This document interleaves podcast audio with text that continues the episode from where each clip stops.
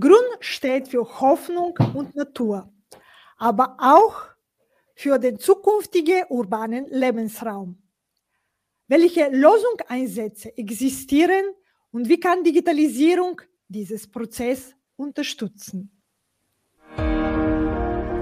Espresso Talk bietet Unternehmerinnen online ein Podium zum Entdecken der digitalen Transformation mit OmniBlick.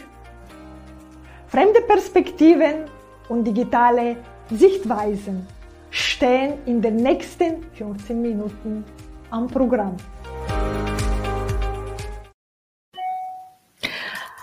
Susanne, kannst du dich und deine Tätigkeiten in zwei Minuten vorstellen? Ja, sehr gerne und vielen lieben Dank für die Einladung, kurz und knapp.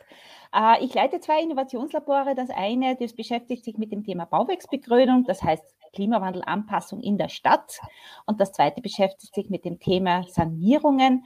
Und bei beiden Projekten, also diese Innovationslabore, sind dazu da, Impulse zu setzen, nicht nur für Forschungsprojekte, aber auch für Demonstrationen, einfach Lösungen zu finden für unsere zukünftigen Herausforderungen in Städten. Und da gehört natürlich auch die C O zwei Emission dazu, die zu reduzieren, aber auch unsere Städte an den Klimawandel anzupassen. Und äh, ich, warum ist das wichtig? Weil jetzt ist schon ein sehr aktuelles Thema, Grün in der Stadt. Was kann die C O zwei mit dem Grüne und mit, auch mit grünen Dächer, was bei dir zumindest sichtbar ein Thema ist. Warum ist das für uns Menschen wichtig, dieses äh, grüne Lebensraum zu gestalten? Ja, Pflanzen sind sehr wichtig in der, in der, in der Stadt, äh, obwohl wir in vielen Straßen nicht einmal einen einzigen Baum haben. Sie reagieren auf Hitze so, dass sie Verdunstungskälte ausströmen und diese Verdunstungskälte, die wirkt sich wieder sehr positiv auf das Mikroklima aus. Das heißt, das reduziert hier die Hitze, wir nennen das den Urban Heat Island Effekt, den sozusagen, äh, weil ansonsten würden wir so wie in Amerika viele, viele Klimaanlagen brauchen und gerade das, was jetzt passiert, dass wir eigentlich Strom sparen müssen, dass der Strom immer teurer wird, das würde dann natürlich dazu führen, dass wir auch eine, eine Art Energiearmut auch forcieren würden. Das heißt, die Pflanzen können hier sehr gut, äh, sehr gut hier diesen Urban Heat Island Effekt abfedern, aber auch äh, die, das Wasser zurückhalten. Das ist auch ganz wichtig. Äh, diese Wasserretention in der Stadt, dass man hier ähm, im Klimawandel, wenn es sehr lange trocken ist und dann extreme Regenfälle gibt, dass man hier auch die Überflutungen verhindern kann, aber auch, dass das Wasser nicht weg ist, sondern dass wir unser Trinkwasser und unsere Grundwasservorräte auch wieder anfüllen. Ja, und nicht desto, desto trotz natürlich, um auch den, ähm, den Tieren ein Habitat in der Stadt zu bieten. Äh, mit jeder Versiegelung nehmen wir eigentlich der Biodiversität was weg. Okay, und heißt das, äh, diese Forschung, was jetzt betrieben ist, um diese grüne, es ist nur mehr für den urbanen Raum, gibt es auch Ideen, die man im nicht so eine riesige versiegelte Land, so wie in einer Stadt, auch etwas besser machen kann? Ja, das ist eine gute Frage, weil es dann immer heißt, ja, das betrifft ja nur die Städte. Nein, so ist es nicht. Äh, jedes Haus, das hier neu gebaut worden ist, das könnte eigentlich eine, mit einer Dachbegrünung das kompensieren, was es hier der, der, mit der Versiegelung wegnimmt. Äh, aber auch natürlich hier verschiedene Arten von Pflanzen. Eine Kombination mit äh, Solarthermie, also mit äh, Photovoltaik am Dach ist auch möglich, dass man hier durch diese Kombination auch ähm, mehr Ertrag in der Photovoltaik bekommt, im Stromertrag bekommt, weil die Photovoltaikanlagen hinten gekühlt werden. Das ist ganz wichtig, dass es hier nicht so zu einem Flächenkampf kommt. Also es ist, es ist auch eigentlich notwendig, dann im urbanen, nicht immer nur im urbanen Bereich, sondern auch im ländlichen Bereich.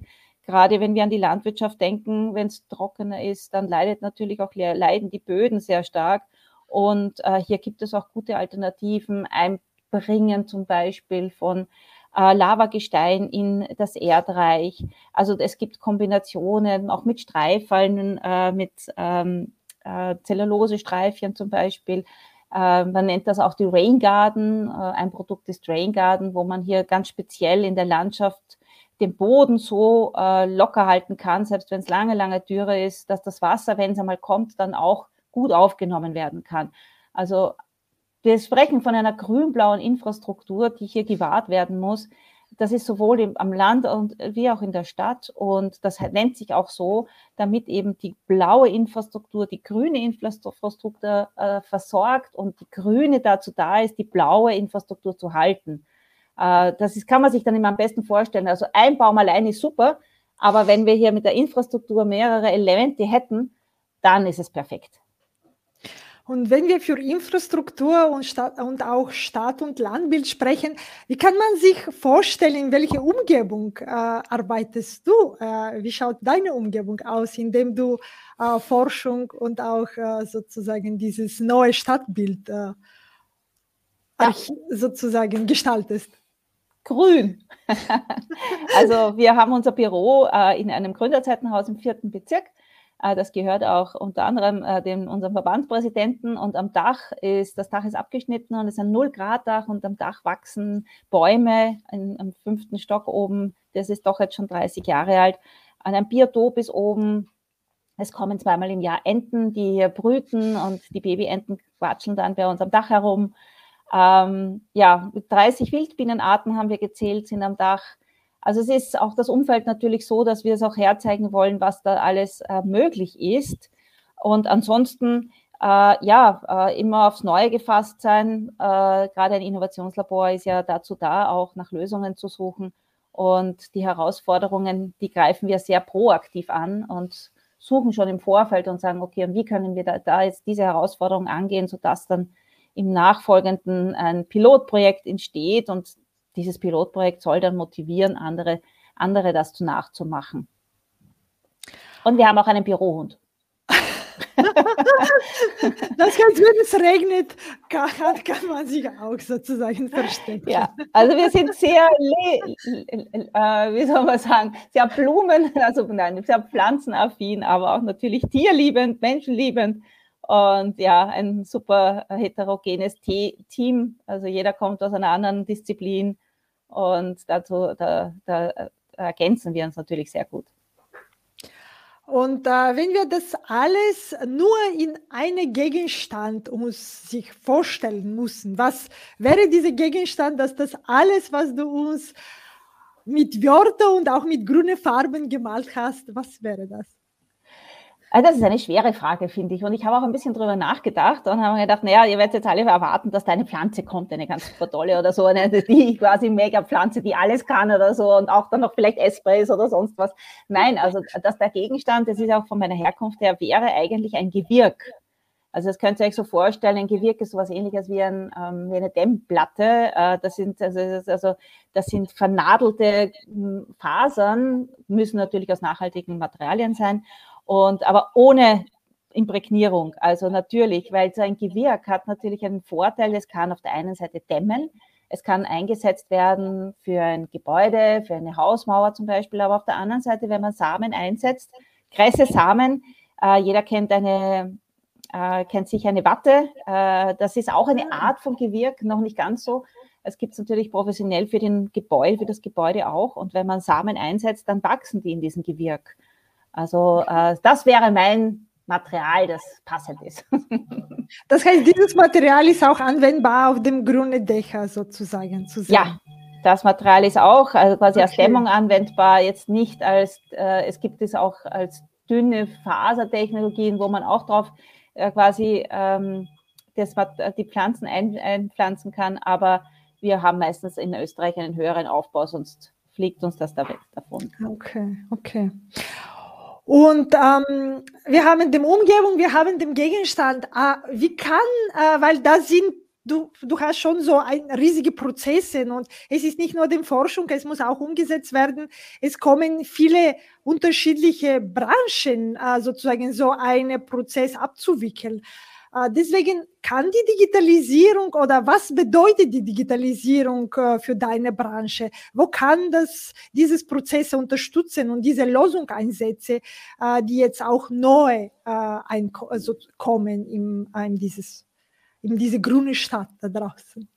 Ja, also Digitalisierung hilft uns sehr. Wir dürfen ja nicht vergessen, die Wertschöpfungskette ist sehr lang. Ja. Wir fangen bei der Stadtplanung an und hören beim Gärtner aus. Und dazwischen kommt Planung, Architektur, äh, dann H K L S E, also das ist auch Gebäudetechnik, Wasser, äh, der, die Bauwirtschaft per se, ähm, Facility Management, Pflege, Wartung, also die, das ist eine sehr lange Kette. Und äh, da ist natürlich die Digitalisierung in der Planung ganz wichtig. Das typische Anwendungsgebiet ist hier Building Information Modeling, äh, dass wir noch zu wenig verwenden, aber dass viele andere Dimensionen bei unserer Kultur auch, auch hier ermöglicht. Gerade äh, hier das Denken und das Planen mit einem digitalen Zwilling ist sehr, sehr vorteilhaft, weil man wirklich jede Schraube abbilden kann und dann einmal in dreißig Jahren sagen kann, ja, was habe ich denn da für eine Türklinke? Also ich nehme immer so gerne die Türklinke. Äh, was habe ich die damals, wo habe ich denn die damals bestellt und kriege ich die heute noch nach? Wir haben aber noch äh, in der Digitalisierung in unserem Bereich viel mehr Möglichkeiten, wenn wir jetzt denken an die Erdbeobachtungsdaten, die also von oben von der European Space Agency kommen, vom Copernicus.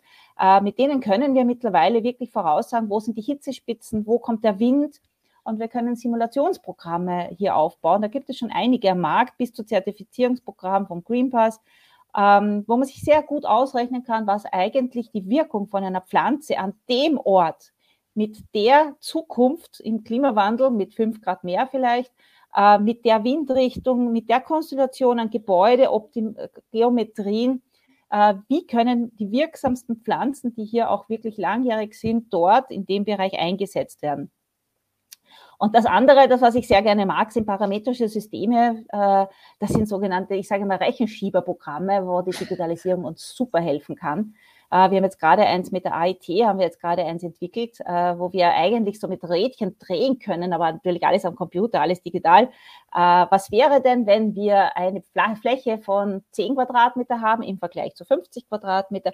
Was wäre, wenn wir Grauwasser dazugeben würden? Was hätte das eine Auswirkung auf die Biodiversität, aber auch auf die Kühlung zum Beispiel im Dach, äh, auf äh, also einen Mehrstromertrag mit der Photovoltaik. Also man kann sich mit der Digitalisierung super herumspielen, und wenn man solche Programme baut. Und ja, ich muss ehrlich sagen, also die Pflanze ist relativ gut rechenbar. Also, äh, also sie muss nur genommen werden als eine sogenannte passive Maßnahme. Das ist wichtig, weil die meisten sagen, ja, die Pflanzen, das ist ein nettes, nice to have, ökologisches, architektonisches, vielleicht noch angenehmes Ding, aber es ist viel, viel mehr. Eine Pflanze kann einem Gebäude dazu helfen, besser äh, Energie, den Energieverbrauch zu steuern, zu kühlen. Wir brauchen keine Klimaanlagen, und äh, da hilft uns natürlich jegliche Art von Digitalisierung. Ja, und dann haben wir sogar ein Tool gebaut, das ist wie ein Hologramm, da kann man mit dem Handy auf eine Hausmauer zugehen und kann sich anschauen, wie die Pflanze digital von unten rauf wächst. Also okay. Nicht nur die Architekten haben solche Tools, dass sich die Leute vorstellen können, ja, wie die Möbel in einen Raum reinkommen, oder Innenarchitekten. Auch bei äh, euch ist auch das ist sicher sozusagen ansprechbar, weil umsonst die Leute können sich nicht vorstellen, wie würde das in ein paar Jahren aussehen. Äh, wenn ja, also gerade dieser Gamification-Aspekt äh, ist, glaube ich, auch ganz wichtig. Ja? Etwas, wenn man was tut, das nicht so streng zu machen, sondern auch zum Spiegeln. Und das ist natürlich, da spielen wir schon mit Emotionen von der Begrünungsseite. Und wenn wir für die Berührungspunkte mit der Digitalisierung äh, sprechen, du hast die B I M erwähnt, kann man sozusagen dieses System, die auch in Baubranche und vielleicht in viele andere gute Anwendung hat, hat alle Berührungspunkte im einen System äh, sozusagen zusammenkommen? Wird das möglich? Hilft das äh, in dem Prozess? Oder es ist lieber dieses Berührungspunkte irgendwie, äh, so wie wir normal annehmen, in dieses Prozess immer unterschiedlich sozusagen zu gestalten? Na, es sind die Einzelkomponenten von einer Dachbegrünung oder von einer Fassadenbegrünung, die gibt es schon B I M-fähig. Das sind Aufbauen, Lagen, das sind Gullis zum Beispiel, also die können eigentlich hineingespielt werden, und die sind auch teilweise in den B I M-Konfiguratoren also drinnen. Und ja, es gibt so viele Möglichkeiten, Dächer auszubilden. Von Leichtdächern bis über Biodiversitätsdächer, Regendächer, Retentionsdächer. Und dann ist es halt immer die Konstellation, die es ausmacht. Und äh, deswegen ist B I M eigentlich auch sehr hilfreich in der Bauwerksbegrünungsbranche. Es fehlt aber halt hier noch ein bisschen an der Kultur. Äh, aber das ist in allen Branchen, glaube ich, so. Also in der, ja. Aber meine Frage war, weil wenn du mit B I M schon äh, viel Erfahrung hast, äh, wir als viele kleine Unternehmer sind wir gewohnt, jeder nutzt ein anderes System. Und deswegen, wir, die Berührungspunkte muss man immer neu lernen und sozusagen diese Systeme. Und ich stelle mir den B I M äh, vor, ich habe es nur gelesen, ich habe es in Praxis nie benutzt, aber dass man im einen Platz mit einer Logik und Dimensionen äh, diese unterschiedlichen Berührungspunkte sozusagen äh, anwenden äh, und vielleicht nur mit einem Verständnis und auch für unterschiedliche Unternehmer, nicht, dass jeder für sich so ein eigenes System hat. Deswegen, in dem Sinne, hilft das deiner Meinung nach? Wäre es möglich oder ist es besser, wenn man nur ein System oder eine Logik lernt und mit unterschiedlichen Unternehmern äh, nutzt? Oder es ist besser von deiner Erfahrung, dass das jeder für sich etwas entwickelt? Weil das ist auch Digitalisierung und es ist auch schwierig zu sagen, was ist besser, individuell oder ein System für alle, wenn ich es so nennen darf. Also ich bin ein Freund äh, oder Freundin von Open B I M. Es gibt ja Close B I M auch und da hat man das mhm. eine System, aber bei Open B I M hat man mehrere Möglichkeiten, mit Systemen anzudocken. Äh, das ist eine firmeninterne Politiksache, wie man wie man es halt besser möchte. Die einen fahren mit dem, die anderen mit dem, aber wenn man uns zurückerinnert, wie es in der Zeit war, wo wir alle immer C A D zum ersten Mal gesehen haben und gelernt haben, äh, da war auch so, war nicht schon wieder, was ist das jetzt, oh Gott, ist das mühsam, ja, und bis man die Akzeptanz gehabt hat und jeder das die Software in seinem Büro gehabt hat, hat es auch lange gedauert. Und genauso ist das jetzt beim B I M. Nur es gibt Systeme, die können gut korrelieren miteinander. Es ist nicht ein System da, es gibt okay. mehrere und äh, ja, und ich glaube einfach äh, da mit Geduld herangehen. Dann geht es schon. Mhm. Okay, das heißt, sind auch wieder unterschiedliche Systeme, die mit unterschiedlicher Schnittstelle ja. mit dem B I M korrelieren. Okay, ja. danke für die genau. Verständnis. Mhm. Ja, ja. Mhm. Ich habe es mir wirklich vorgestellt, dass ein riesiges System, die das, mit, okay. Das Na, leider, weil es ja weltweit okay. unterschiedliche gibt und da gibt es halt welche, die Frontrunner sind und das System gehabt haben. Aber auf der anderen Seite Wettbewerb beflügelt. Und wir werden immer besser, die Systeme. Und äh, ja, und äh, ich kann nur sagen, also von der Bauwerksbegrünung Branche, die sind schon ziemlich weiter. Das sind wirklich gut ausgestattet. Die großen Hersteller, das sind ja drei europäische ganz große Hersteller, die haben alle schon B I M-fähige Produkte. Okay. Das heißt, zumindest sozusagen dieses Prozess kann man wirklich voll automatisiert gestalten. Genau. Äh, von der Architektur, wie du gesagt hast, bis zum Gärtner ja. und bis zu den Pflanzen nach zehn Jahren, äh, wenn mhm. etwas braucht. Okay, das ist schon zumindest zu wissen, dass es funktioniert. Und äh, wenn das alles, was du äh, gesagt hast, nur mit drei Hashtags zusammenfassen sollst, was hören wir von dir? Ja, also ich nehme immer sehr gerne viele Hashtags, muss ich ehrlich sagen, aber manchmal komme ich nicht dazu. Äh, dabei sind halt immer die sogenannte grün-blaue Infrastruktur, also entweder blau, grü- blaue Infrastruktur oder grüne oder zusammengeschrieben grün-blaue Infrastruktur, man beginnt mit grün. Dann gefällt mir immer sehr gut grün in die Stadt.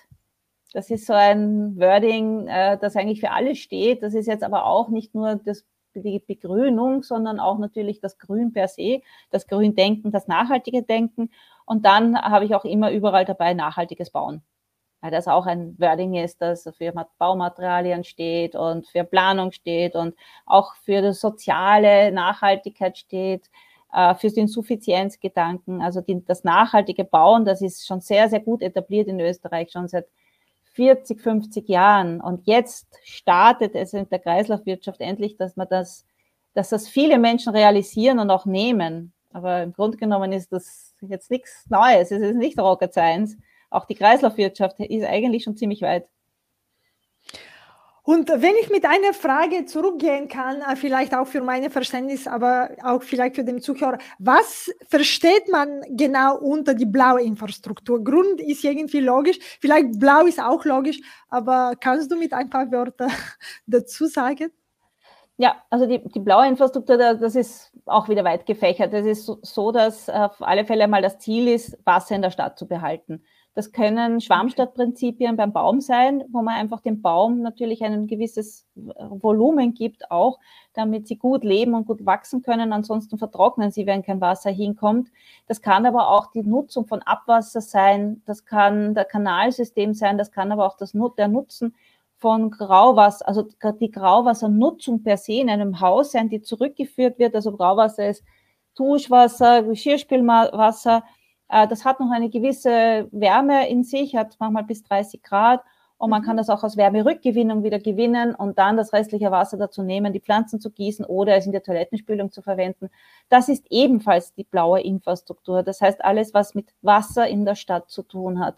Und hier natürlich sehr stark ineinandergreifend. Ein Gebäude, die blaue Infrastruktur von einem Gebäude, von einer Stadt, von einer Straße, äh, da gehört auch natürlich, da können Dämme dazu. Also das geht ja bis zur Kulturtechnik, die blaue Infrastruktur, weil die Kulturtechniker hier natürlich auch mit, den, äh, mit der Verbauung von, äh, von Fließgewässern hier zu tun haben. Und, äh, aber ich bin halt mehr in den Gebäudebereich tätig. Okay. Das heißt, die nachhaltige Bauen hat mit Grün und mit blauer Infrastruktur zu tun und quasi es ist eine Mischung davon. Äh, und auch mit Kreislauf hat auch mit den beiden, weil es ist theoretisch auch ein Kreislauf des Wassers, äh, ja. was Okay, okay. Und auch der Kreislauf eigentlich von nachwachsenden Rohstoffen ist auch ein Kreislauf wieder. Man nimmt das Holz okay. aus dem Wald zum Beispiel, verwendet es und verwendet es wieder und irgendwann geht es wieder zurück in den Humus. So soll es eigentlich sein. Für diese Zukunftsbild unserer Städten, ich hoffe, es wird diese Zukunft nicht sehr lange dauern, dass wir eine schöne grüne Infrastruktur haben, überall, ich meine, nicht nur in gewissen Städten, die sich das leisten können, aber zumindest auch in anderen Städten, das, das werde ich. Da gibt es aber gute Förderungen dazu, also man hat wirklich viel jetzt an Möglichkeiten geschaffen, dass es auch in der Stadt, dass sich es auch jeder selber leisten kann. Also auch die Fassadenbegrünung, in jeder Stadt gibt es andere Förderungen. Es gibt auf Bundesseite, auf Landesseite, auf Städteseite Förderungen. Also wenn jemand das umsetzen möchte, dann bitte gerne melden. Es gibt da auch Gelder dafür, weil es ganz wichtig ist für die Gesellschaft. Das ist ja nicht nur für uns jeder einzeln, sondern auch für die Stadt und für die Gesellschaft ganz wichtig. Ja, aber das ist vielleicht auch so dieser soziale Prozess, äh, sozusagen Prozess, diese Akzeptanz, so wie bei der Digitalisierung, die so Akzeptanz dauert ein bisschen lange und vielleicht auch für diese grüne Dächer und auch Fassaden, vielleicht ist auch ein Prozess. Oder akzeptieren Sie es, Leute? Wirklich jetzt letzte Frage, ist das leichter, die Akzeptanz, dass das diese neue Stadtbild äh, ankommt? Ja, also wir haben viel, viel getan dafür in den letzten fünf Jahren und ich glaube, dass da, damit, also es ist eine Art Mainstream-Thema auch geworden, äh, weil auch die Menschen merken, wenn es mal wirklich drei, vier Tage siebenunddreißig Grad hat, dass dort, wo ein Park ist, wo Bäume vor dem Haus ist, dass es dort äh, kühler ist und äh, nächstes Mal, wenn es heiß ist, geht auf die Straßen und schaue mal, wo die Menschen sich hinsetzen. Die setzen sich natürlich dorthin, wo es irgendwo einen Schatten gibt, wo es irgendwo Bäume gibt, wo es kühler ist, wo es Feuchtigkeit gibt. Äh, man spricht ja auch von einer, äh, von einer gefühlten Temperatur. Also es ist jetzt das Thermometer selber, kann auch nochmal dreißig Grad anzeigen und trotzdem glaubt man, dass es unter einem Baum auch noch kühler ist, weil es eben mit dem Wind und mit der Feuchtigkeit hier eine gefühlte Temperatur gibt und die das ist also eine Fassadenbegrünung zum Beispiel erzeugt dreizehn Grad weniger gefühlte Temperatur. Das ist relativ viel und äh, damit hast du schon deine Antwort, weil äh, das ist eigentlich sehr wichtig, dass man die Städte damit kühlt. Okay, mit diesem positiven Blick, dass das Akzeptanz da ist und das äh, findet statt und es ist keine Zukunft, es ist hier und jetzt. Bedanke ich mich für dieses äh, inspirierende und grüne und hoffnungsvolle Interview. Danke vielmals, das ist ganz lieb, ja. Und bis bald. Vielen lieben Dank für die Einladung. Tschüss. Bis zum nächsten Mal. Wenn es wieder heißt Espresso Talk OmniBlick. Margarita Misheva, deine digitale Mutmacherin. Apropos digital. Für mehr digitalisierisch, abonniere Online-Podcast.